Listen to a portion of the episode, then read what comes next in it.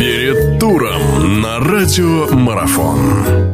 Друзья, всех приветствую. Продолжается наш эфир. Мы вновь говорим о футболе. Да, во-первых, хочется всех поздравить, конечно же, с праздниками прошедшими уже и с великим праздником Победы, который наступает. А, мы говорим о футболе, об очередном 29-м туре российской футбольной премьер-лиги. У нас в гостях сегодня наш прославленный футболист Олег Пашинин. Олег, здравствуйте, рад вас приветствовать. Здравствуйте, взаимно тоже. Всех с праздниками, с прошедшими, с наступающими. Да, праздники, как говорится, приходят и уходят, футбольный праздник остается. Вот давайте мы об этом футбольном празднике поговорим. Матч 29-го тура. Откроется он э, в Екатеринбурге между Уралом и Кубанью.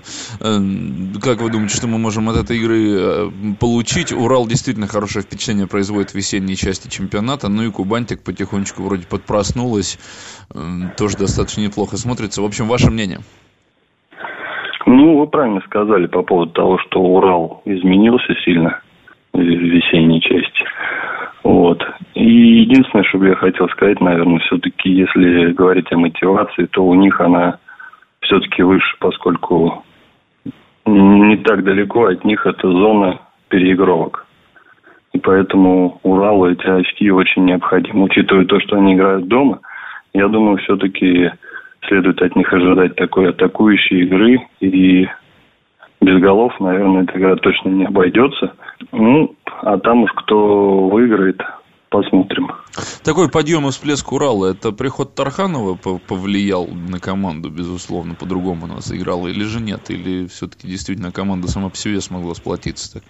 Ну, тяжело сказать, поскольку я не внутри этой ситуации, но, наверное, определенный момент есть того, что с приходом тренера нового всегда эмоции какие-то у футболистов возникают совсем другие. Ну и плюс, конечно, вся та ситуация, в которой они оказались, тоже оказала свое влияние. Наверное, и сами ребята поняли, что так дольше продолжаться не может. Надо из этого как-то выбираться всем вместе. По-другому никогда не бывает по-другому, что кто-то за тебя исправит ситуацию, только ты сам.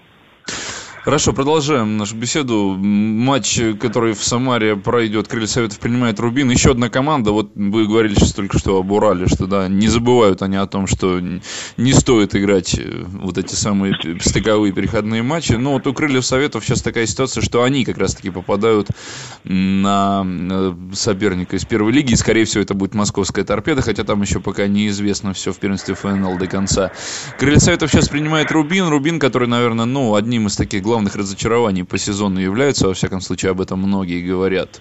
Да, сезон заканчивается, наверное, в этом году уже Рубин все, что только можно было там упустить, упустил. Ну, опять же, может быть, это еще пока громкие слова. Другое дело, что у Крылышков, наверное, мотивация позапредельнее будет, чем у казанцев, как вы считаете? Ну, я соглашусь с вами, поскольку, понятно, вы там говорите, какие расклады могут быть, но чисто теоретически у Крыльев шансы еще остаются, если я не ошибаюсь.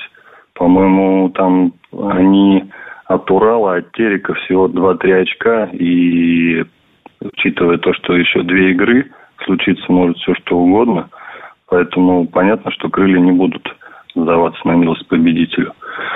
Ну, а у Рубина такая ситуация, что, в принципе, если брать какие-то турнирные задачи, то у них уже их нет. Они там одно-два места вверх или вниз, но они не попадают никаким образом в зону переигровки, тем более вылета. Поэтому вы правильно сказали, что у Крыльев мотивация будет выше в этой игре, но тем не менее Рубин тоже потихоньку-потихоньку как-то начинает стабилизировать свою игру и набирает очки. Понятно, что не регулярно, но тем не менее. И потом, учитывая то, как эта команда играет в обороне, понятно, что я не буду никаких прогнозов делать, но скажу одно, что очень просто крыльям добыть эти три очка не получится. Продолжение беседы через мгновение. Оставайтесь на радиомарафон.